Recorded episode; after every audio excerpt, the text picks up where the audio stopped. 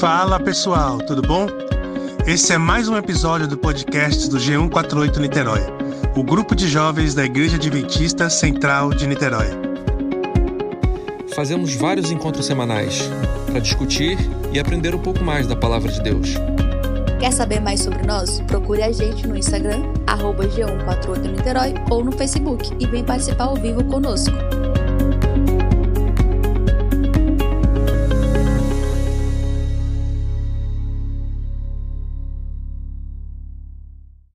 Sejam bem-vindos a mais essa lição da Escola Sabatina Jovem. É, nós estamos estudando, como vocês sabem, o livro de Romanos. A gente vai hoje estudar a lição de número 6, Mortos para o Pecado. Antes de a gente começar, eu quero convidar você que está ouvindo esse podcast aí, para que você compartilhe esse podcast com os seus amigos, para que você espalhe essa, essa mensagem por aí. É, o que a gente vai falar aqui é um pouquinho, é um, é, um, é, um, é um apanhado daquilo que a lição fala, os assuntos são muito grandes, normalmente a gente acaba até às vezes se estendendo, por favor, tenha paciência conosco, mas é muito bom e, e a gente quer dar um gostinho daquilo que você pode é, discutir, aprender e, e, entender cada vez mais sobre a Bíblia. Então, compartilha, escute, compartilhe e é isso aí, seja feliz.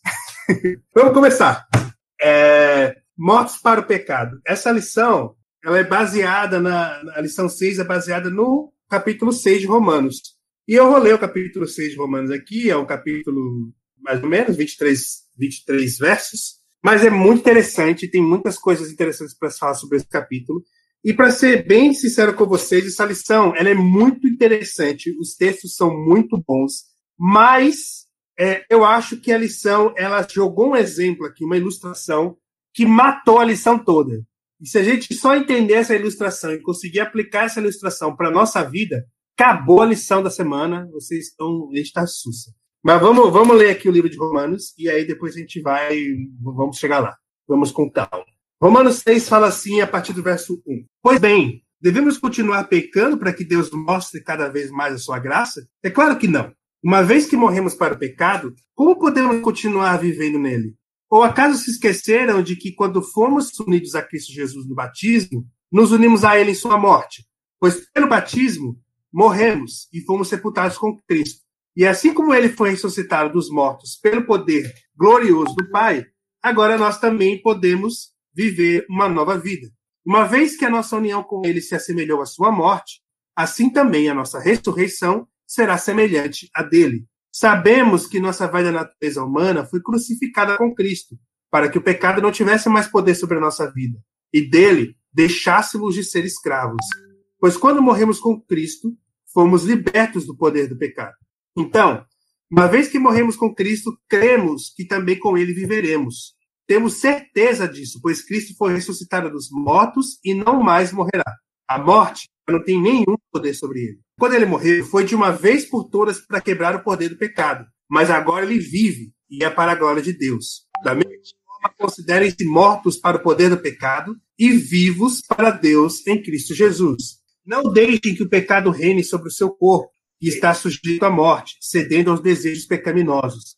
Não deixem que nenhuma parte do seu corpo se torne instrumento do mal para servir ao pecado. Mas, em vez disso, Entreguem-se inteiramente a Deus, pois vocês estavam mortos e agora têm nova vida. Ofereçam seu corpo como instrumento para fazer o que é certo para a glória de Deus. O pecado não é mais o seu Senhor, pois vocês já não vivem sob a lei, mas sob a graça de Deus. Pois bem, uma vez que a graça nos libertou da lei, quer dizer que podemos continuar pecando? É claro que não. Vocês não sabem que se tornam escravos daquilo a que, a que escolhem obedecer, podem ser escravos do pecado, que conduz à morte, ou podem ser escravos escolher obedecer a Deus, que conduz à vida de justiça. Graças a Deus, porque antes vocês eram escravos do pecado, mas agora obedecem de todo o coração a este ensino que lhes transmitimos. Estão livres da escravidão do pecado e se tornaram escravos da justiça. Uso o exemplo da escravidão para ajudá-los a entender isso tudo, pois sua natureza humana é fraca. No passado, vocês se deixaram escravizar pela impureza e pela maldade, o que os fez afundar ainda mais no pecado. Devem se entregar como escravos à vida de justiça para que se tornem santos. Quando eram escravos do pecado, estavam livres da obrigação de fazer o que é certo. E qual foi o resultado? Hoje vocês se envergonham das coisas que costumavam fazer, coisas que acabavam em morte. Agora, porém, estão livres do poder do pecado e se tornaram escravos de Deus. Fazem aquilo que conduz à santidade e resulta na vida eterna. Pois o salário do pecado é a morte, mas a dádiva de Deus é a vida eterna em Cristo Jesus, nosso Senhor. Amém? Muita coisa aqui, né? Amém. Forte, né? Forte, forte. Eu, é, é, ele fala muito sobre o batismo, ele fala muito sobre como o batismo nos dá uma nova vida e de, e de, que vida é essa que a gente vive depois do batismo. Ele resgata a gente de um regime de escravidão para o pecado e nos dá e nos coloca num regime de escravidão também, aí entre aspas, mas um regime de escravidão a Deus, à vontade de Deus e nos faz ser obedientes à vontade de Deus. Legal. É... Vamos tentar entender aqui. A lição ela começa falando sobre essas duas realidades: a realidade do Adão e a realidade de Jesus. A realidade de Adão está sobre o reino do pecado, da morte e da condenação. A realidade de Jesus contém justiça, graça e vida eterna. Segundo Paulo, o batismo é a maneira pelo qual deixamos a realidade originada por Adão e mergulhamos na nova realidade estabelecida pela morte de Jesus. Significa morrer para o pecado, ressuscitar para uma nova vida. Deixamos a velha realidade e somos libertados do poder do pecado e do domínio da morte. Legal. Eu vejo isso daqui, eu leio isso daqui, eu acho muito interessante, é, é um texto muito profundo. E aí eu fico tentando imaginar ou tentando aplicar isso aqui para minha vida e para quem eu sou e para o que eu faço hoje e para quem eu sou hoje depois de ter me batizado. Eu me batizei em 2008, se não me engano. 2008? 2008, um ano antes do meu casamento, inclusive. Eu nasci na igreja, porém nunca me batizei. Eu tinha decidido que eu queria me batizar quando eu sentisse que era o momento certo. E aí eu conheci Janete, a gente começou a namorar, e Janete falou: Olha, eu namoro com gente que não é batizada. E aí eu tive que batizar. Aí o momento certo chegou. é, é, não é tanto assim, mas é, foi uma, uma, um incentivo, digamos assim. E aí eu me batizei, e eu, assim, eu acho que não sei se todos, acho que todos aqui são batizados. A gente tem uma, uma emoção, né? O batismo ele, ele causa na gente um sentimento de emoção, um sentimento de que agora as coisas são diferentes, é, agora é, é, tudo vai mudar. E eu quero saber de vocês, vocês tiveram esse sentimento, quem, quem poderia me falar aí, assim, um testemunho de como é que foi esse sentimento, se sentiu realmente que algo mudou depois do batismo, ou se as, se as coisas continuaram a mesma coisa, ou se sentiu a princípio que algo mudou, mas depois percebeu que não que, que vocês acham? O batismo trouxe para a vida de vocês algo diferente? A experiência do batismo? Quem pode me falar alguma coisa sobre isso? Olha, eu acho para mim, pelo menos, sim. É claro que quando você está num processo de, de aprender mais e tomar essa decisão, você já sente os efeitos pós-batismo, vamos assim dizer. Você já se sente perdoado, você já se sente vivendo uma nova vida. Mas o batismo, é como se fosse realmente aquela data que selasse. É tipo um casamento. Você uhum. pode se sentir casado antes de realmente casar. No sentido não de, vamos botar, das coisas lícitas, vamos botar assim. Mas já sente que você já tem um compromisso, que a outra pessoa te pertence, você pertence a ela. Só que é a data que realmente fecha. É aquela data que você vai lembrar para o resto da sua vida. Uhum. Então você teve assim, um sentimento de que agora estou perdoado, ou um sentimento de novo começo, né? novo nascimento. Sim. Quem mais? Quem mais pode falar aí um testemunho rápido de, de qual foi o sentimento de ter se batizado? Talvez você nem tenha sentimento nenhum. Tá? Eu batizou pequena e nem lembra. Aí, Gabi, fala, Gabi. Pode falar, depois eu falo. Tá. Quando o Diego falou da questão. É, é a experiência do batismo para mim, não é isso? Isso. Então, é, eu batizei, não era criança, eu era, eu era uma pré-adolescente. Porque eu conheci, eu conheci Jesus por meio da escola adventista. E aí, minha mãe não é adventista, meu pai não é adventista. Minha mãe procurou a escola porque queria uma, uma educação cristã, com princípios interessantes, que ela nunca foi à igreja, mas ela encontrou que a escola era um ambiente bom para os filhos dela. Então, os oito filhos, os dez filhos, ela tentou colocar no colégio adventista. E engraçado que quando eu tomei a decisão, minha irmã já tinha se batizado, mas, mas minhas irmãs mais velhas, só que elas se batizaram escondidas. Então, a mãe não aceitava o batismo, e hoje não aquilo todo, né? A experiência do batismo. Elas se batizaram escondidas, e quando elas pisaram o pé em casa, elas apanharam porque se batizaram. Uhum. E, elas, e elas também eram muito jovens. E aí eu pensei, poxa, eu também quero me batizar, mas não queria apanhar, mas eu queria me batizar. E aí eu tomei a decisão. Eu sei que há uma questão de idade, né, para que você tenha, que você tenha essa consciência do que representa o batismo, e não só porque você vai por impulso. Só que, assim, eu, eu sou também da. Eu acredito que quando a criança. Não criança, eles têm um limite de idade, né? Mas ela diz, eu quero, é isso que eu quero seguir. Pode ser que no futuro ela mude de opinião, mas eu sei que há quem pense diferente, mas eu creio, até como professora educadora, que tem sim uma idade que a criança tem consciência, entende? Assim, eu, eu, eu me batizei, acho que era 10 anos, 11 anos, eu sabia o que eu queria, e eu tinha encontrado algo totalmente diferente no colégio adventista. Eu tinha conhecido Jesus. E aí eu falei para mamãe, mãe, eu quero me batizar. Então, assim, não foi ninguém que me disse, ah, você tem que ir lá e fazer. Mamãe não me pressionou, porque não tinha ninguém adventista, assim, cristão em casa, dos mais velhos. Minhas irmãs, mas eram mais ou menos da idade, da minha idade, não tinha muita diferença. Então, para mim, a experiência do batismo foi assim, eu tinha consciência de que era mudança de vida. E, e eu queria fazer, tomar uma decisão, assim, séria na minha vida, só que assim, é para minha vida inteira. Eu acho que eu já era muito velha para minha idade, uma cabeça mais velha, né? Mas eu lembro que no ato do batismo, eu, eu, eu, eu senti que era o Espírito Santo comigo ali no tanque. E eu, eu chorei, assim, absurdamente, e eu, eu não conseguia controlar eu me senti mesmo tomada pelo Espírito Santo na decisão que eu tomei, e de mergulhar, e de entender o que era aquilo ali, o que era a representatividade do batismo, mesmo com uma idade tão jovem. E eu estou aqui até hoje, até agora. Mas, para mim, o batismo realmente é mudança, é transformação. Eu sei que as coisas também vão acontecendo aos poucos, a partir da decisão que você toma e essas mudanças vão acontecendo, mas para mim era tipo enfrentar meus pais, era enfrentar tudo que a família achava que era diferente, porque eu queria seguir Jesus.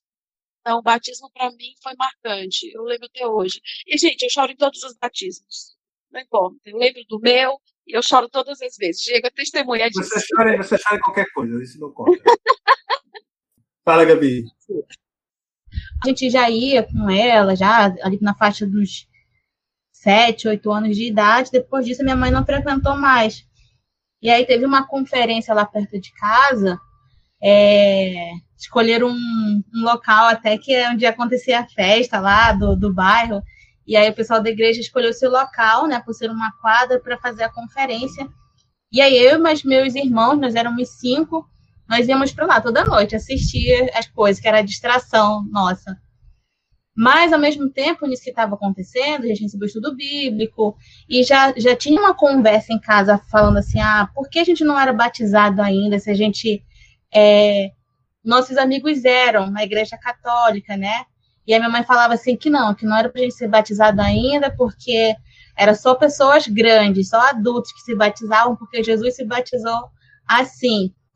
Então a gente é, não, não, não era batizado ainda, nem eu nem meus irmãos. E aí, por não sermos batizados, tinha assim, ah, que a gente era pagão, né? E eu nem sabia o que, que era isso, e eu ficava com medo. Eu dei a oportunidade na igreja de, de, do, do, do batismo, e nós não foi porque eu não queria ser. Foi esse significado que teve. O que, que era o batismo, né? É, um novo, é uma renovação desse batismo então, para mim, foi uma experiência bem diferente. Vocês, vocês encaram ou encaram o batismo é, assim, olhando é, friamente, né, analisando friamente, não, não, não quero uma resposta certa, não, não tem resposta certa, não. Eu quero uma resposta sincera. É, vocês encararam ou encaram, ou em algum momento foram levados a encarar o batismo como um compromisso é, com Jesus ou um compromisso com uma, com uma denominação? Agora eu faço parte da Igreja Adventista, agora eu tenho meu nome escrito no hall de membros.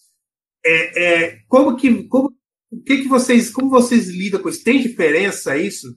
É, é, é, é, a gente tem um compromisso maior com Jesus ou vocês acham que tem um compromisso com a, o, o, o, a igreja, com a instituição, ou com os dois? Como é que funciona essa, essa dinâmica do, do simbolismo do batismo? Como, porque a gente, para entrar, tem certas coisas, a gente sabe, por exemplo, a gente conhece na igreja adventista, tem certas coisas que a gente só pode participar ou fazer se nós formos batizados na igreja. E aí, como é que, como é que é, lida com essa dupla face do batismo? Um compromisso com Cristo e um compromisso com a igreja. Vocês acham que tem diferença nisso? Como é que é? Como é que vocês encaram isso? Eu acho, Diego, eu acho que tem diferença é, do ponto de vista de cada pessoa. Na verdade, isso daí não era para existir diferença, né? Quando você se batiza, você encara um compromisso com a sua denominação por consequência de ter um compromisso com Deus. Mas, dependendo da faixa etária da pessoa, quando ela se como a experiência da Janete, da Gabi, a gente tem uma perspectiva muito diferente. Quando eu me batizei, eu também era criança. E eu estava fazendo compromisso com aquela denominação, que era a igreja que meus pais frequentavam. E eu só fui conhecer Jesus, eu tenho autonomia hoje para falar isso, depois de adulta. Porque quando eu era criança, Jesus era uma pessoa da história de um livro para mim. Eu não sabia, eu não tinha experiências com ele, entendeu? E acho que tem essa diferença né? na época. E até pouco tempo, adolescente, né? Até pouco tempo, adolescente foi ótimo, né, gente? Porque eu sou jovem. E eu falava, é, ah, eu tenho. É, eu sou da religião tal, né? Eu sou da igreja X, eu tenho um cargo na minha igreja. Mas muito mal eu falava assim, ah, sim, eu sou cristã, eu acredito em Deus. Ou então, é, a gente divide muito isso. E, na verdade, quando eu, criança, acho que depende da mentalidade de cada um. Quando você é mais jovem e você se batiza em uma denominação, você entende que você está fazendo um compromisso com aquela denominação. Acho que com o tempo, as experiências pequenas, você entende que Deus faz parte daquilo ali, né? Aquilo ali é um conjunto. Legal. Mais alguém quer falar? Vocês acham que tem uma diferença nesse, nesse, nesse, nessa questão do compromisso ou não? É a mesma coisa? Como é mesmo a pergunta, Diego? É como que você encara é, essa questão do compromisso? O batismo ele gera um compromisso com Deus, com Jesus ou com a igreja? Ou com os dois? Você acha que tem algum peso maior de um lado para o outro? Eu, eu penso assim que até por questão da nossa imaturidade, né, na, na parte espiritual, no relacionamento com Deus, a gente precisa ter algo concreto para uhum. Acessar a Deus, digamos assim. Então, a gente, por mim, a minha experiência foi assim. Então, eu precisei estar ali é, buscando seguir regras, seguir normas, até porque também foi na, na, na adolescência. Eu me batizei, fui batizada com 14 anos. E aí, meu irmão tinha 15, aí o outro tinha 16, então nós éramos nessa faixa etária. E até por questão do contexto, ser um, um, município lá no interior, então era uma coisa já mais fechada, mais controlada. E na igreja era assim também. Então, para poder, tipo, ah, não, acho que Deus está entendendo que eu quero ser obediente a Ele, então eu vou seguir essas regras aqui, de guardar o sábado, de não ir para festas, de fazer isso. Para poder eu entender que Deus estava vendo que eu queria seguir Ele, que eu queria ser obediente a Ele. E aí, com o tempo, eu fui percebendo que não é assim, que não funciona dessa forma. E aí, o relacionamento com Deus já muda. Mas eu, eu penso que no início, é, para mim, foi importante ter essa, essa parte concreta, assim, essa parte mais, mais visível, que era a questão das, da igreja, da instituição. Carol, diga. Oi. É, eu ia falar assim um pouco da experiência que foi para mim quando você comentou de batismo, o que eu pensei na minha mente é que o que mais mudou para mim, é, eu me batizei muito jovem, eu tinha oito anos quando me batizei, então jovem não, né? Eu era uma criança. E aí, é, quando eu estava pré-adolescente, adolescente, é, o peso de já ter um compromisso, de, é, um compromisso firmado com o batismo, me impediu de fazer muitas coisas erradas. Então, assim, muitas coisas que adolescente tem vontade de fazer, eu sempre ficava pensando, pô, mas eu sou batizada, vou fazer isso. E aí era um ponto para mim refletir. E aí, assim, eu acho que pesa um pouco dos dois, assim. Mesmo criança, a gente tem uma noção. Porque os nossos pais falam, ah, se fizer isso, Jesus vai ficar triste.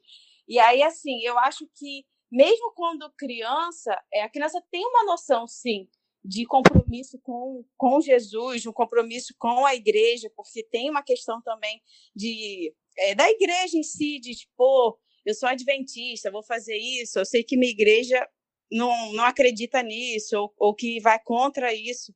Então, esse tipo, é, eu acho que é um compromisso, o batismo, para mim, entrou como um compromisso e uma forma também de me é, de me pautar em decisões. E é uma forma de você oficial, é, oficializar para a criança, para adolescente, para quem estiver nesse processo, é de que lado ela escolheu conscientemente. Então, é como se fosse, sabe, o pedido de noivado, que ali, não, ali acabou a brincadeira, agora é sério, vocês têm um compromisso sério. Até então tá todo mundo ali se conhecendo e tal, ninguém sabe exatamente do futuro, mas o batismo para mim é isso é um marco de compromisso. E eu acho que mesmo criança, é claro, né, que a gente vai amadurecendo, mas eu acho que ela já tem um, uma ideia, sim, é, de, é, de relacionamento é, tanto com Jesus quanto a instituição, porque a gente tem também um, um vínculo institucional muito forte, né? Principalmente para a criança, é, é, classe, né? É classe na igreja, de escola sabatina, é aventureiros, desbravadores, escola. Então, assim, a instituição pesa muito na vida da criança porque ela está em todos os aspectos da vida da criança. Então, por isso que eu acho que acaba sendo um, compromisso mútuo aí. Legal. Por que, que eu estou falando isso? A lição, ela traz uma, uma discussão, ela chama uma discussão que eu achei muito interessante. Ela começa a falar sobre a realidade religiosa das pessoas hoje, que a gente vive hoje nesse, nesse pós-modernismo, né? E aí ela fala é, sobre como a, desse movimento que a gente que, que, a gente já ouviu falar bastante, que chama-se o movimento dos desigrejados, né? As pessoas que têm um, que buscam um relacionamento com o divino, e aí eu falo com o divino porque às vezes nem necessariamente é com Deus. Ela, é, é, a lição até fala da questão do sincretismo religioso, a pessoa ela tem um, relacionamento com o divino, mas que não precisa ser o Deus cristão. Ele pode ser o Deus cristão, mas pode ser outros deuses. E aí, é, é, e de como esse esse esse fato ou esse essa nova, essa realidade é, do movimento religioso do mundo das pessoas hoje, ela tem deixado de lado, ela tem feito com que as pessoas percam um pouco é, a visão do batismo como uma. uma aliás, percam um pouco, não, percam bastante a visão do batismo como um. um como compromisso. Como né? compromisso, e principalmente a lição faz a pergunta assim: como que a gente encaixa a sacralidade do batismo, do evento do batismo? É, é não é mais evento, é a palavra que eu não estou lembrando a palavra agora. Mas como que a gente encaixa é, a cerimônia do batismo, a sacralidade da cerimônia, num cenário em que o ato público que simboliza a morte para o pecado vem perdendo seu valor. Ou seja, o batismo, o, o, o batismo ele tem um simbolismo. Ele simboliza a morte para o pecado e o renascimento para uma nova vida, certo? Isso eu acho que todo mundo sabe.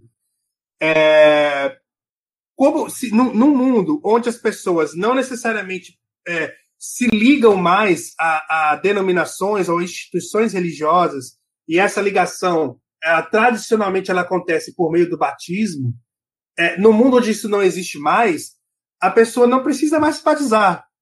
E aí, como que eu, que eu encaixo essa sacralidade da cerimônia que simboliza essa morte para o pecado e o renascimento para uma nova vida no mundo onde as pessoas não querem mais se batizar, porque elas não têm mais necessidade, elas não têm necessidade de se ligar a uma instituição religiosa. Entende o problema? É, e aí eu, é, eu, li essa pergunta e essa pergunta ficou me batendo, batendo na minha cabeça falei, e agora? O que, que eu respondo? Aí a lição ainda faz a seguinte, a, a seguinte afirmação. Ao se decidir pelo batismo, a pessoa assume um compromisso com a religião da sua escolha. Mas a partir do momento que cada indivíduo decide expressar sua fé sem ligação oficial com uma denominação religiosa, alguns símbolos também tendem a ser enfraquecidos. Por isso, não surpreende, não surpreende a tamanha relativização do pecado e das suas consequências, porque se eu não preciso mais renascer para uma nova vida, o que é pecado então? Por que é, eu teria uma nova vida? Qual, qual a necessidade de uma nova vida? É, se eu entende? Quando eu relativizo a necessidade de uma nova vida, eu relativizo o, o pecado, porque o pecado é o que caracteriza a velha vida, né? É, é, evidente que cada indivíduo desenvolve sua espiritualidade independente de um local ou de uma comunidade. Porém, o congregar junto também é um elemento importante para o senso de pertencimento. Então, o congregar, pertencimento a uma comunidade de fé, ele é importante para todos e todos é, a gente busca isso, né? O ser humano busca esse pertencimento à comunidade. E aí, eu fiquei pensando, talvez a gente precisasse encarar mais o batismo como um compromisso, uma cerimônia de compromisso com Cristo, é, mais do que uma cerimônia de compromisso com uma instituição religiosa. Por que, que eu falo isso?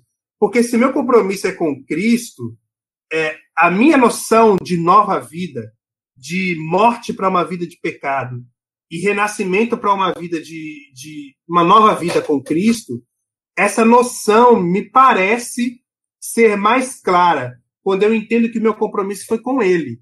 É ele quem está me trazendo essa nova vida, porque de certa forma, ou aliás, de certa forma não, a, a, a, a instituição religiosa ela não vai te dar essa nova vida. Eu, eu já falei várias vezes aqui sobre o meu sentimento pós-batismo de que eu achava que tudo ia mudar, os meus gostos, as minhas tendências, e nada mudou, nada mudou. As tendências pecaminosas continuaram. É, só que aí, então, se as tendências pecaminosas continuaram, para que, que me batizei, então?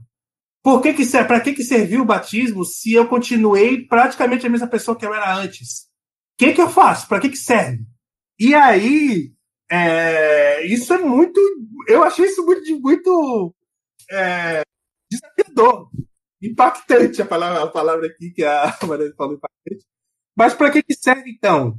A lição ela começa a falar sobre isso, e aí eu concluí duas coisas. Uma, eu preciso encarar aquela cerimônia que eu fiz, a, da qual eu participei há 11 anos atrás. 11 anos?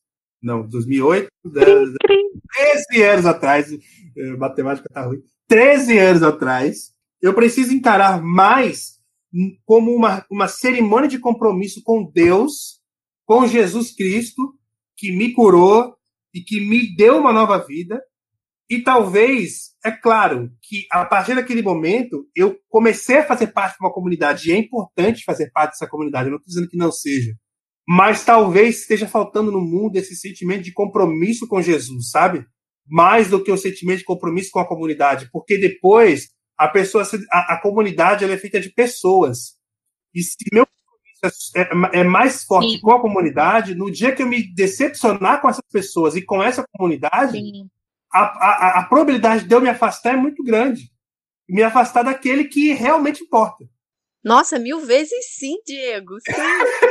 É. tô, tô, viajando muito. É, até para falar uma coisa, sim. eu não sei na Bíblia de vocês, na minha Bíblia, ela tá Romanos 6, ela é intitulada Livres do Pecado pela Graça. Uhum. E parar para pensar que antes de denominação, antes de qualquer título de igreja, a Bíblia, Deus, eles já existiam. Quando a gente se batiza, a Bíblia é clara, né? Quem crer e for batizado será salvo.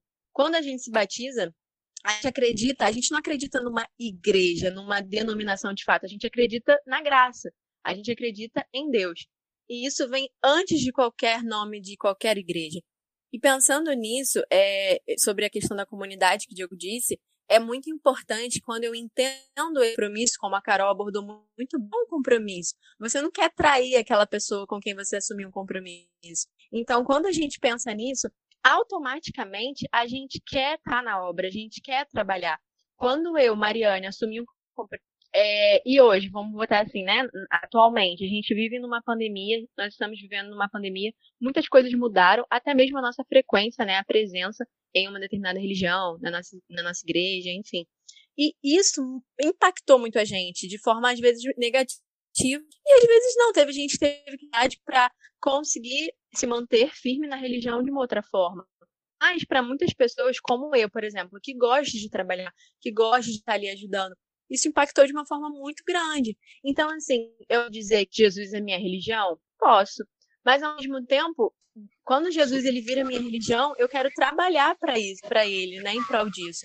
Independente da escolha da, da igreja adventista ou qualquer outra igreja, você se sente no dever de ajudar, de trabalhar, de fazer algo em prol, né? Nunca imaginava um negócio desse. E não consigo entender, assim, porque uma decepção, que ele diz que teve uma decepção muito grande com a obra, com e tudo, com a, com a religião, e ele ficou fora, e saiu todo mundo, mulher, filho e tudo. Como é que dá para entender um negócio desse, né? Então, Eu é... quero falar. Eu fala, quero. fala, Janete. Aí quando ela falou e mencionou uma pessoa que a gente conhece. Eu não sei, a gente, a gente realmente não tem, a gente não tem acesso ao coração das pessoas. Graças a Deus por isso, né?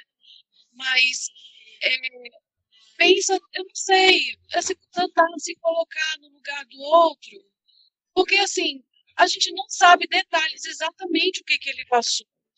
E assim, a gente sabe um pouquinho, na verdade, que ele ficou com mágoas, porque no momento que ele mais precisou, ele não teve o apoio de quem ele esperava. Então, eu não sei o nível dessa mágoa. E eu não sei, eu não sei se isso tem a ver, porque ele pode ter saído, mas ele pode não ter quebrado o relacionamento dele com Deus. Entende? Ele pode não estar naquele ambiente com aquelas pessoas, mas ele, Deus, é outra coisa. E aí, como a gente não consegue julgar o coração das pessoas, não, não conhece, e sabe que assim, não foi da noite pro dia, ah, ele saiu da igreja, ele se tornou uma má pessoa. Não tem nada a ver, né, com isso. Não tem nada a ver com isso. E até porque a gente sabe que tem tanta gente, tanta gente temente a Deus, tanta gente que ama a Deus e que não está na nossa vai julgar isso, interferir. O nível de conversão, o nível de entrega dele para Jesus, isso aí não tem como julgar, entendeu? É isso. Legal. Olha só, eu, eu, eu gostei muito uh, a Con- Conceição, Conceição Cantanhede colocou aqui um negócio muito bom e ela vê, vê-se que ela tem muita intimidade com a senhora, com a senhora Ellen.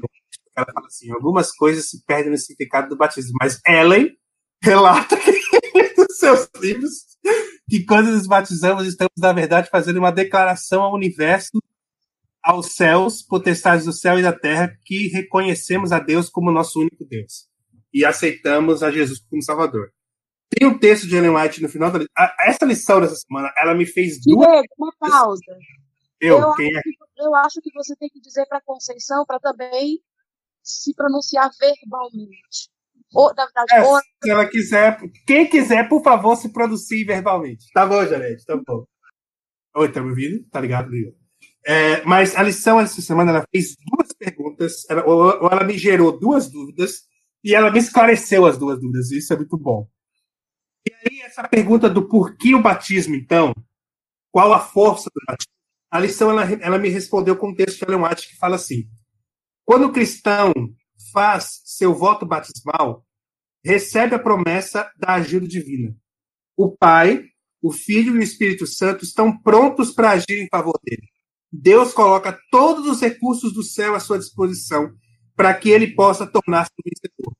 Seu próprio poder é pequeno, mas Deus é onipotente e é seu ajudador.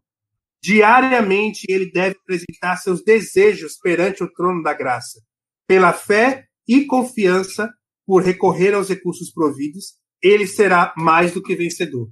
Então, é, o batismo ele denota um compromisso com Cristo, uma declaração de compromisso pública com Cristo, e ele abre as portas para mim de um poder da onipotência de Deus, um poder que vai que, que, que me habilita a vencer pequenos desejos ou grandes desejos que vão me tornando cada vez mais próximos dele. E aí eu queria ir para o outro ponto da lição, é, e, e, esse ponto a gente fecha já daqui a pouquinho, porque a lição ela, ela fala sobre morto para o pecado, vivo para Jesus.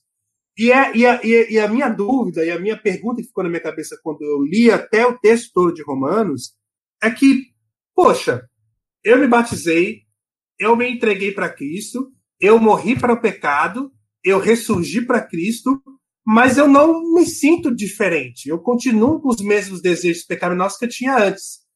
E ainda mais agora que o tempo passou, parece que você vai ficando cada vez mais frio para algumas coisas. E aí, como é que, como é que isso acontece? O que, o, como que é essa nova vida? A pergunta é: como não ser mais escravo do pecado? A lição faz a seguinte pergunta: como você pode andar na realidade criada por Jesus e não na realidade originada por Adão? Como que isso funciona na cabeça de vocês? Essa é a pergunta. O que significa prático, de forma prática? Porque é muito bonito a gente ler isso, essa nova vida, mas de forma prática, o que significa essa, é, é, ou, ou, como acontece essa nova vida de Jesus? Porque na, porque na realidade a gente continua sentindo os mesmos sentimentos ou com os mesmos desejos. Então, que nova vida é essa?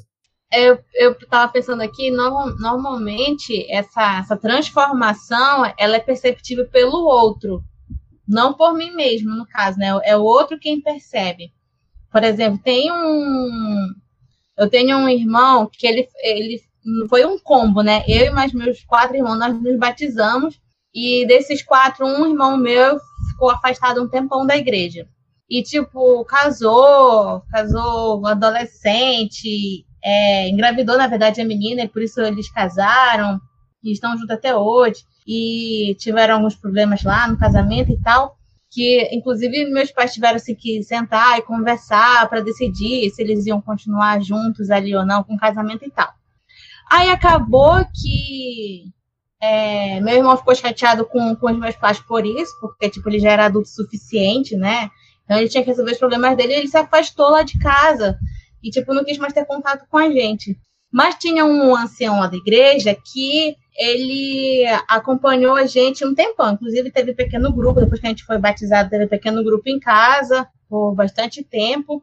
E aí, esse ancião lá da igreja sempre acompanhou a gente e passou a dar estudo bíblico de novo para esse meu irmão.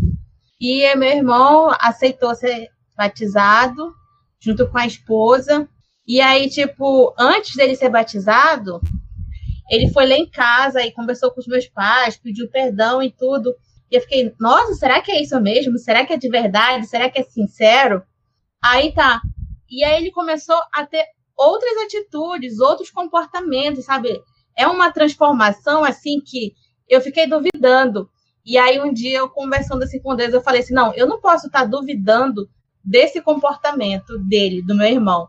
Porque se eu estiver duvidando desse comportamento, eu estou duvidando do poder de Deus, da capacidade que Deus tem para transformar. Então, tipo, naquele momento, assim, eu parei de duvidar e acreditei que Deus realmente tinha transformado. Então, a transformação, ela é perceptível pelos outros e não, assim, de imediato, né, pela, pela própria pessoa. É, um, é uma forma, assim, que eu tenho, que eu tenho assim, para dizer como é que essa transformação ocorre e que duvidar disso é duvidar do poder de Deus. Então, a partir disso, eu parei de duvidar. Legal, muito bom, muito bom, muito bom. Mais alguém tem alguma uma resposta para isso daí? Senão eu vou falar. Janete, você está muito calada hoje, estou até impressionado. É bom que a gente vai conseguir manter o nosso tempo não tão longo. Mas vamos lá. É, eu fiquei pensando nisso, e aí eu quero ler para vocês um texto ou uma ilustração que a lição trouxe, que eu achei sensacional. É muito boa, é uma história tão besta, mas que tem um significado e que traduz o que é essa nova vida, para mim, pelo menos, traduziu o que é essa nova vida de uma forma tão clara e tão profunda. Olha só, era uma vez um aluno do ensino médio que não conseguia chegar a tempo para as aulas.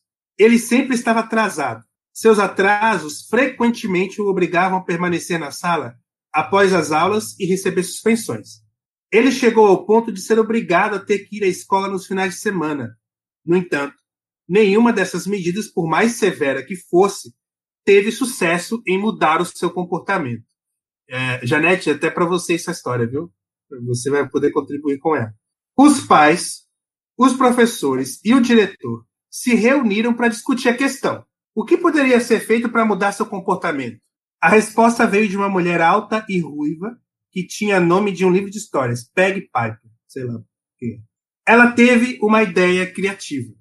Em vez de punir o aluno quando ele chegava atrasado, os professores o recompensariam se ele chegasse a tempo para as aulas. A recompensa era simples: um pequeno cartão que dizia ótimo trabalho. Depois de ganhar 10 cartões, o aluno poderia escolher um prêmio na sala do diretor. Um professor ficou indignado com a ideia e exclamou: Mas o que acontece se ele se atrasar? O diretor respondeu: Ele não recebe cartão. Com a nova estratégia adotada, o garoto nunca mais atrasou. O que que essa história ilustra? A graça pode fazer o que a lei é incapaz de fazer. A graça de Deus, ela faz o que a lei não pode fazer. É, essa história, ela me mostra que o, o, a teologia da graça, ela torna o meu relacionamento com Deus um relacionamento de afirmação e não de punição. Quando eu olho, por que, que Paulo diz que hoje a gente vive sob a graça e não sob a lei? Porque a lei não muda caráter de ninguém. Entanto, a gente não merece. O menino começou. Por quê? ele, ele, ele, ele, nunca, ele nunca conseguiu ser transformado pelas punições que ele recebia, mas ele começou a ser transformado pelo prêmio que ele ganharia por não fazer o errado. É, é isso que a graça faz conosco. E é isso, e, e para mim isso traduziu o que veio antes das obras. Que eu recebi libertar do domínio do pecado de um modo que a lei jamais conseguiria. O fato de estar debaixo da graça e não da lei não muda as regras. As regras continuam a mesma coisa, o menino não podia se atrasar. As aulas continuavam no mesmo horário. Não mudou a lei. A graça muda a forma como somos tratados quando quebramos as normas. A graça muda a forma como somos tratados quando quebramos as normas. Não importa a quantidade de leis ou de punições, elas são incapazes de transformar o coração. Somente a graça de Cristo pode transformar. Aquele que se depara com a morte e a condenação é, aqueles que se deparam com a morte e a condenação sabem quão terrível isso é. Reconhecem que Jesus tomou seu lugar na cruz e jamais usariam a graça como desculpa para pecar. A graça não pode ser usada como desculpa para pecar, porque entende que a graça ela já transformou o coração daquele que, que está sob ela. Então, ele nunca vai pecar so, é, é, sob desculpa da graça. Ah, porque agora Deus já me salvou, eu posso fazer o que eu quiser. Isso não existe, porque aquele que foi reconheceu a graça de Jesus, recebeu o prêmio ou a bênção da graça, aquele que alcançou a graça, como eu vi hoje na, na pregação, ele, ele, ele é transformado por ela. É exatamente o que a, a Paty falou, é, ele é justificado por ela. Eles veem a graça pelo que ela é. Generosidade extravagante concedida gratuitamente por Deus. Então, a lição lá no final, ela tem uma, ela tem uma pergunta assim: como não deixar que o pecado reine em nossa vida se a tendência para cometer pecados ainda permanece em nós? Mediante esse, esse, esse entendimento transformador, esse entendimento da graça como um instrumento transformador, como que a gente deixa, como não deixar que o pecado reine em nossa vida se a tendência para cometer pecados ainda permanece em nós? O que, vocês acham? Eu continuo pecador e a tendência minha é continuar pecando. Como que eu vivo essa nova vida então? E não deixo que o eu acho que a única forma é reconhecendo diariamente tudo isso aí que você falou, tendo a graça diariamente, porque não, não tem como você se batizar e entender que você não vai pecar, porque você vai pecar. Mas entendendo todos os dias que você foi salvo pela graça, que é o que está em Romanos 6 ali, livres do, pela graça. Você não está livre do pecado só pelo fato de você ter se batizado. Você está livre do pecado tipo assim, antes mesmo de você se batizar, a graça já, já tinha te salvado. Você faz coisas para por reconhecimento. Tipo assim, eu me batizo porque eu reconheço que eu quero ser filha desse Deus. E é nesse momento que quando a gente é de conhecimento, a gente evita pecar, mas isso não significa que a gente vai deixar de pecar. Eu acho também que a gente não deve se acomodar com o pecado. Porque pecar a gente peca sempre, todos os dias. Só que quando você tá, você reconhece a graça, você reconhece a graça de Jesus, você você não se acomoda com o pecado, você peca, mas aqui fica martelando na sua cabeça, martelando na sua cabeça a vida toda. E você diz: não, eu preciso mudar, eu tenho que mudar, isso não está certo. E, e, a cada dia, e você reconhece, às vezes, pecados assim. Eu sei que não existe pecado pequeno, mas pecado assim que não vai, eh, que parece que não é tão grande assim, nem nada, mas você percebe que você pecou, você percebe e você aquilo te deixa incomodada. Você se incomoda com pecados tão que você acha que é bobo, que é pequeno, mas a gente a gente fica incomodada. É aí que você percebe que Jesus está agindo na vida da gente, porque você você você se incomoda com o pecado. Porque quando você às vezes está tão no mundão assim que você vai levando aí de qualquer jeito e, e, e eu, eu, quando me batizei, eu me batizei muito novinha, era adolescente, só que adolescente naquela época era muito boba. Na minha idade, adolescente era boba, era boba mesmo. Então, para mim, eu preferia ter, ter me batizado adulta, para entender. Por isso que, às vezes, hoje eu não entendo batismo de criança de oito anos e tudo, porque eu, com oito anos, é, puxa vida, era como uma criança hoje de, de, de, de quatro anos, eu não sabia de nada.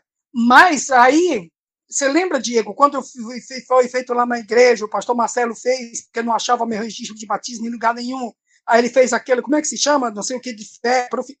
Então, aí quando ele fez. Profissão de fé. Que, é, é, aí é que aí é que parece que eu me batizei mesmo. Você entendeu? Aí é que parece, a minha vida me transformou dali para frente.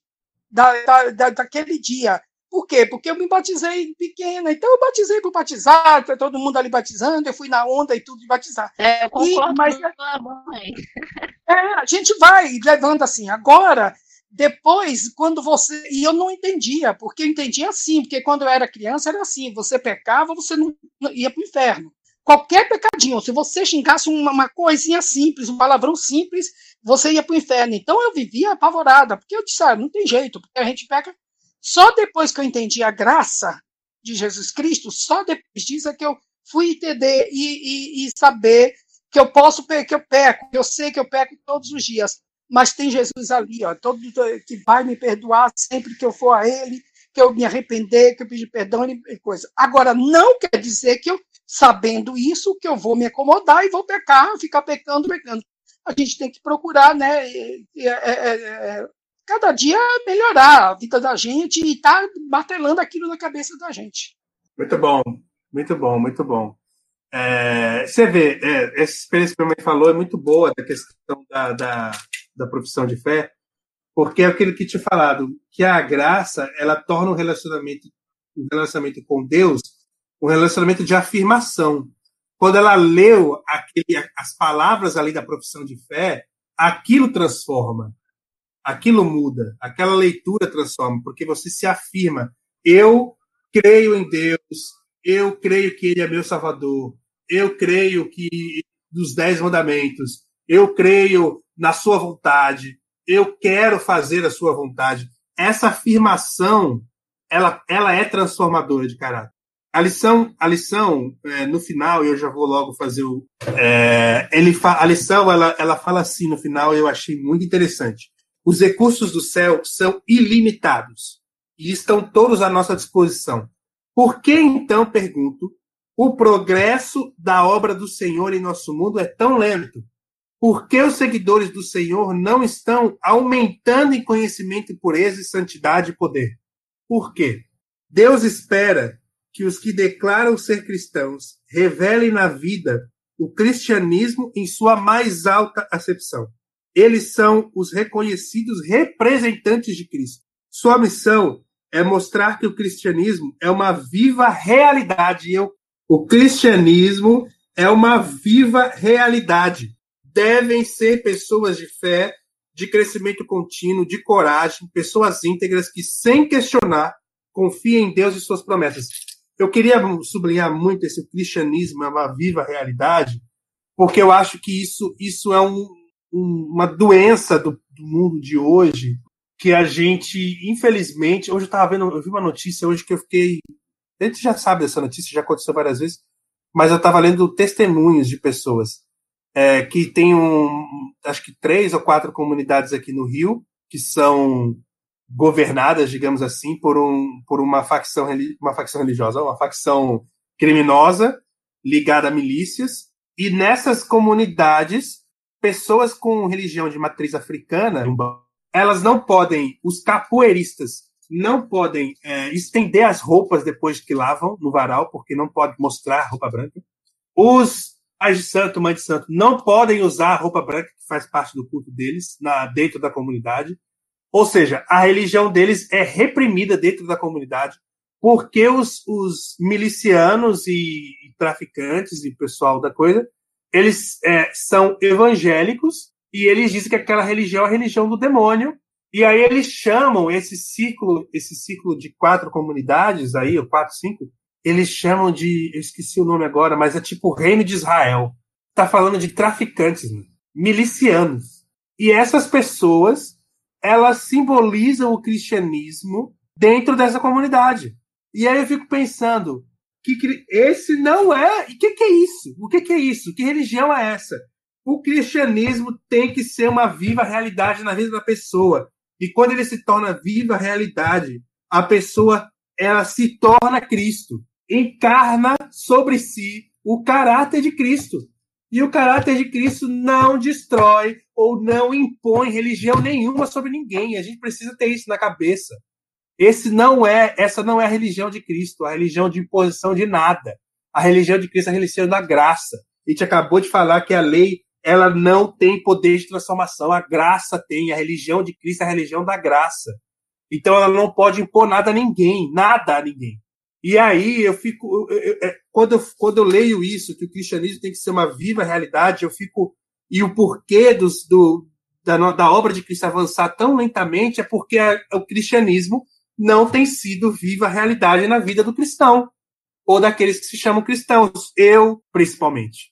E aí eu fico pensando o que fazer então. A lição ela ela tá ela tá falando para mim e eu, me, eu fiquei muito pensando isso, porque eu, a gente lê muito falando sobre essa questão da transformação, da nova vida, não sei o quê, e passa por alto de que às vezes essa nova vida não está acontecendo na minha vida. E aí o que, que eu preciso fazer para que ela aconteça? E aí a lição falou para mim que eu não preciso fazer nada porque Jesus já fez. E a graça está aqui para mostrar isso. E a graça é quem transforma. E é Ele, através da, da graça, que, que me transforma. E aí, então, se o mundo não está sendo transformado, se as pessoas não, se o mundo não está sendo atingido, se a obra não está andando, é porque a gente não está entendendo e aceitando essa graça transformadora na nossa vida. E eu não estou fazendo isso. E aí, então, eu queria deixar aqui para a gente um compromisso de não só de orar por isso, mas de, de estudar isso, de buscar essa graça. Porque ela está aí, ela é de graça e ela está ao nosso alcance. Jesus está oferecendo aqui de mãos dadas. É o Cristo Redentor de braços abertos, esperando. E a gente só precisa alcançar ela. Não está longe de nenhum de nós. E aí, o dia que a gente realmente alcançá-la, essas preocupações, essa vivência real do cristianismo, ela acontece como consequência. E é isso. Esse, esse é o, o, o para mim, foi o, o centro dessa lição que eu achei sensacional e eu vou reestudar ela agora diariamente durante a semana. E para aqueles que estão ouvindo a lição aí no nosso podcast, cara, estude essa lição, estude a lição da escola sabatina. Esse trimestre é um murro no estômago, não é nem tapa na cara, é murro no estômago. é, estude a lição, porque é, eu acho que são esses estudos, esses momentos de reflexão que a gente tem quando a gente estuda isso daqui, que fazem com que a gente alcance de forma mais é, é, verdadeira essa graça que está oferecida de graça para a gente. Beleza? Vamos orar? Obrigado, Senhor, pelas tuas bênçãos, obrigado pelas tuas verdades, obrigado pela tua graça, obrigado pelo teu amor, obrigado porque o Senhor nos alcança aonde quer que a gente esteja, obrigado porque o Senhor não desiste da gente, obrigado porque através da tua graça o Senhor nos transforma e nos transforma muitas vezes sem a gente perceber. Mas as coisas vão acontecendo e, Senhor, eu eu te peço e eu te imploro que o Senhor haja no meu coração para que eu seja transformado, para que eu aceite essa graça, para que eu não fique é, negando algo que o Senhor já me deu de graça, que o Senhor já me deu de mão beijada praticamente. Senhor, por favor, fica com a gente. nos transforme, nos, nos capacite para sermos melhores, para sermos mais próximos daquilo para o qual o Senhor nos criou. Nos dê uma boa semana, abençoa a nossa vida, eu te peço, te agradeço, em nome de Jesus. Amém. É, é isso aí, pessoal. Acompanhe a lição da Escola Sabatina com a gente, estude. É, na semana que vem a gente vai estudar a lição número 7, então esteja com a gente, ouça o podcast, compartilhe com seus amigos. E é isso aí. Até mais.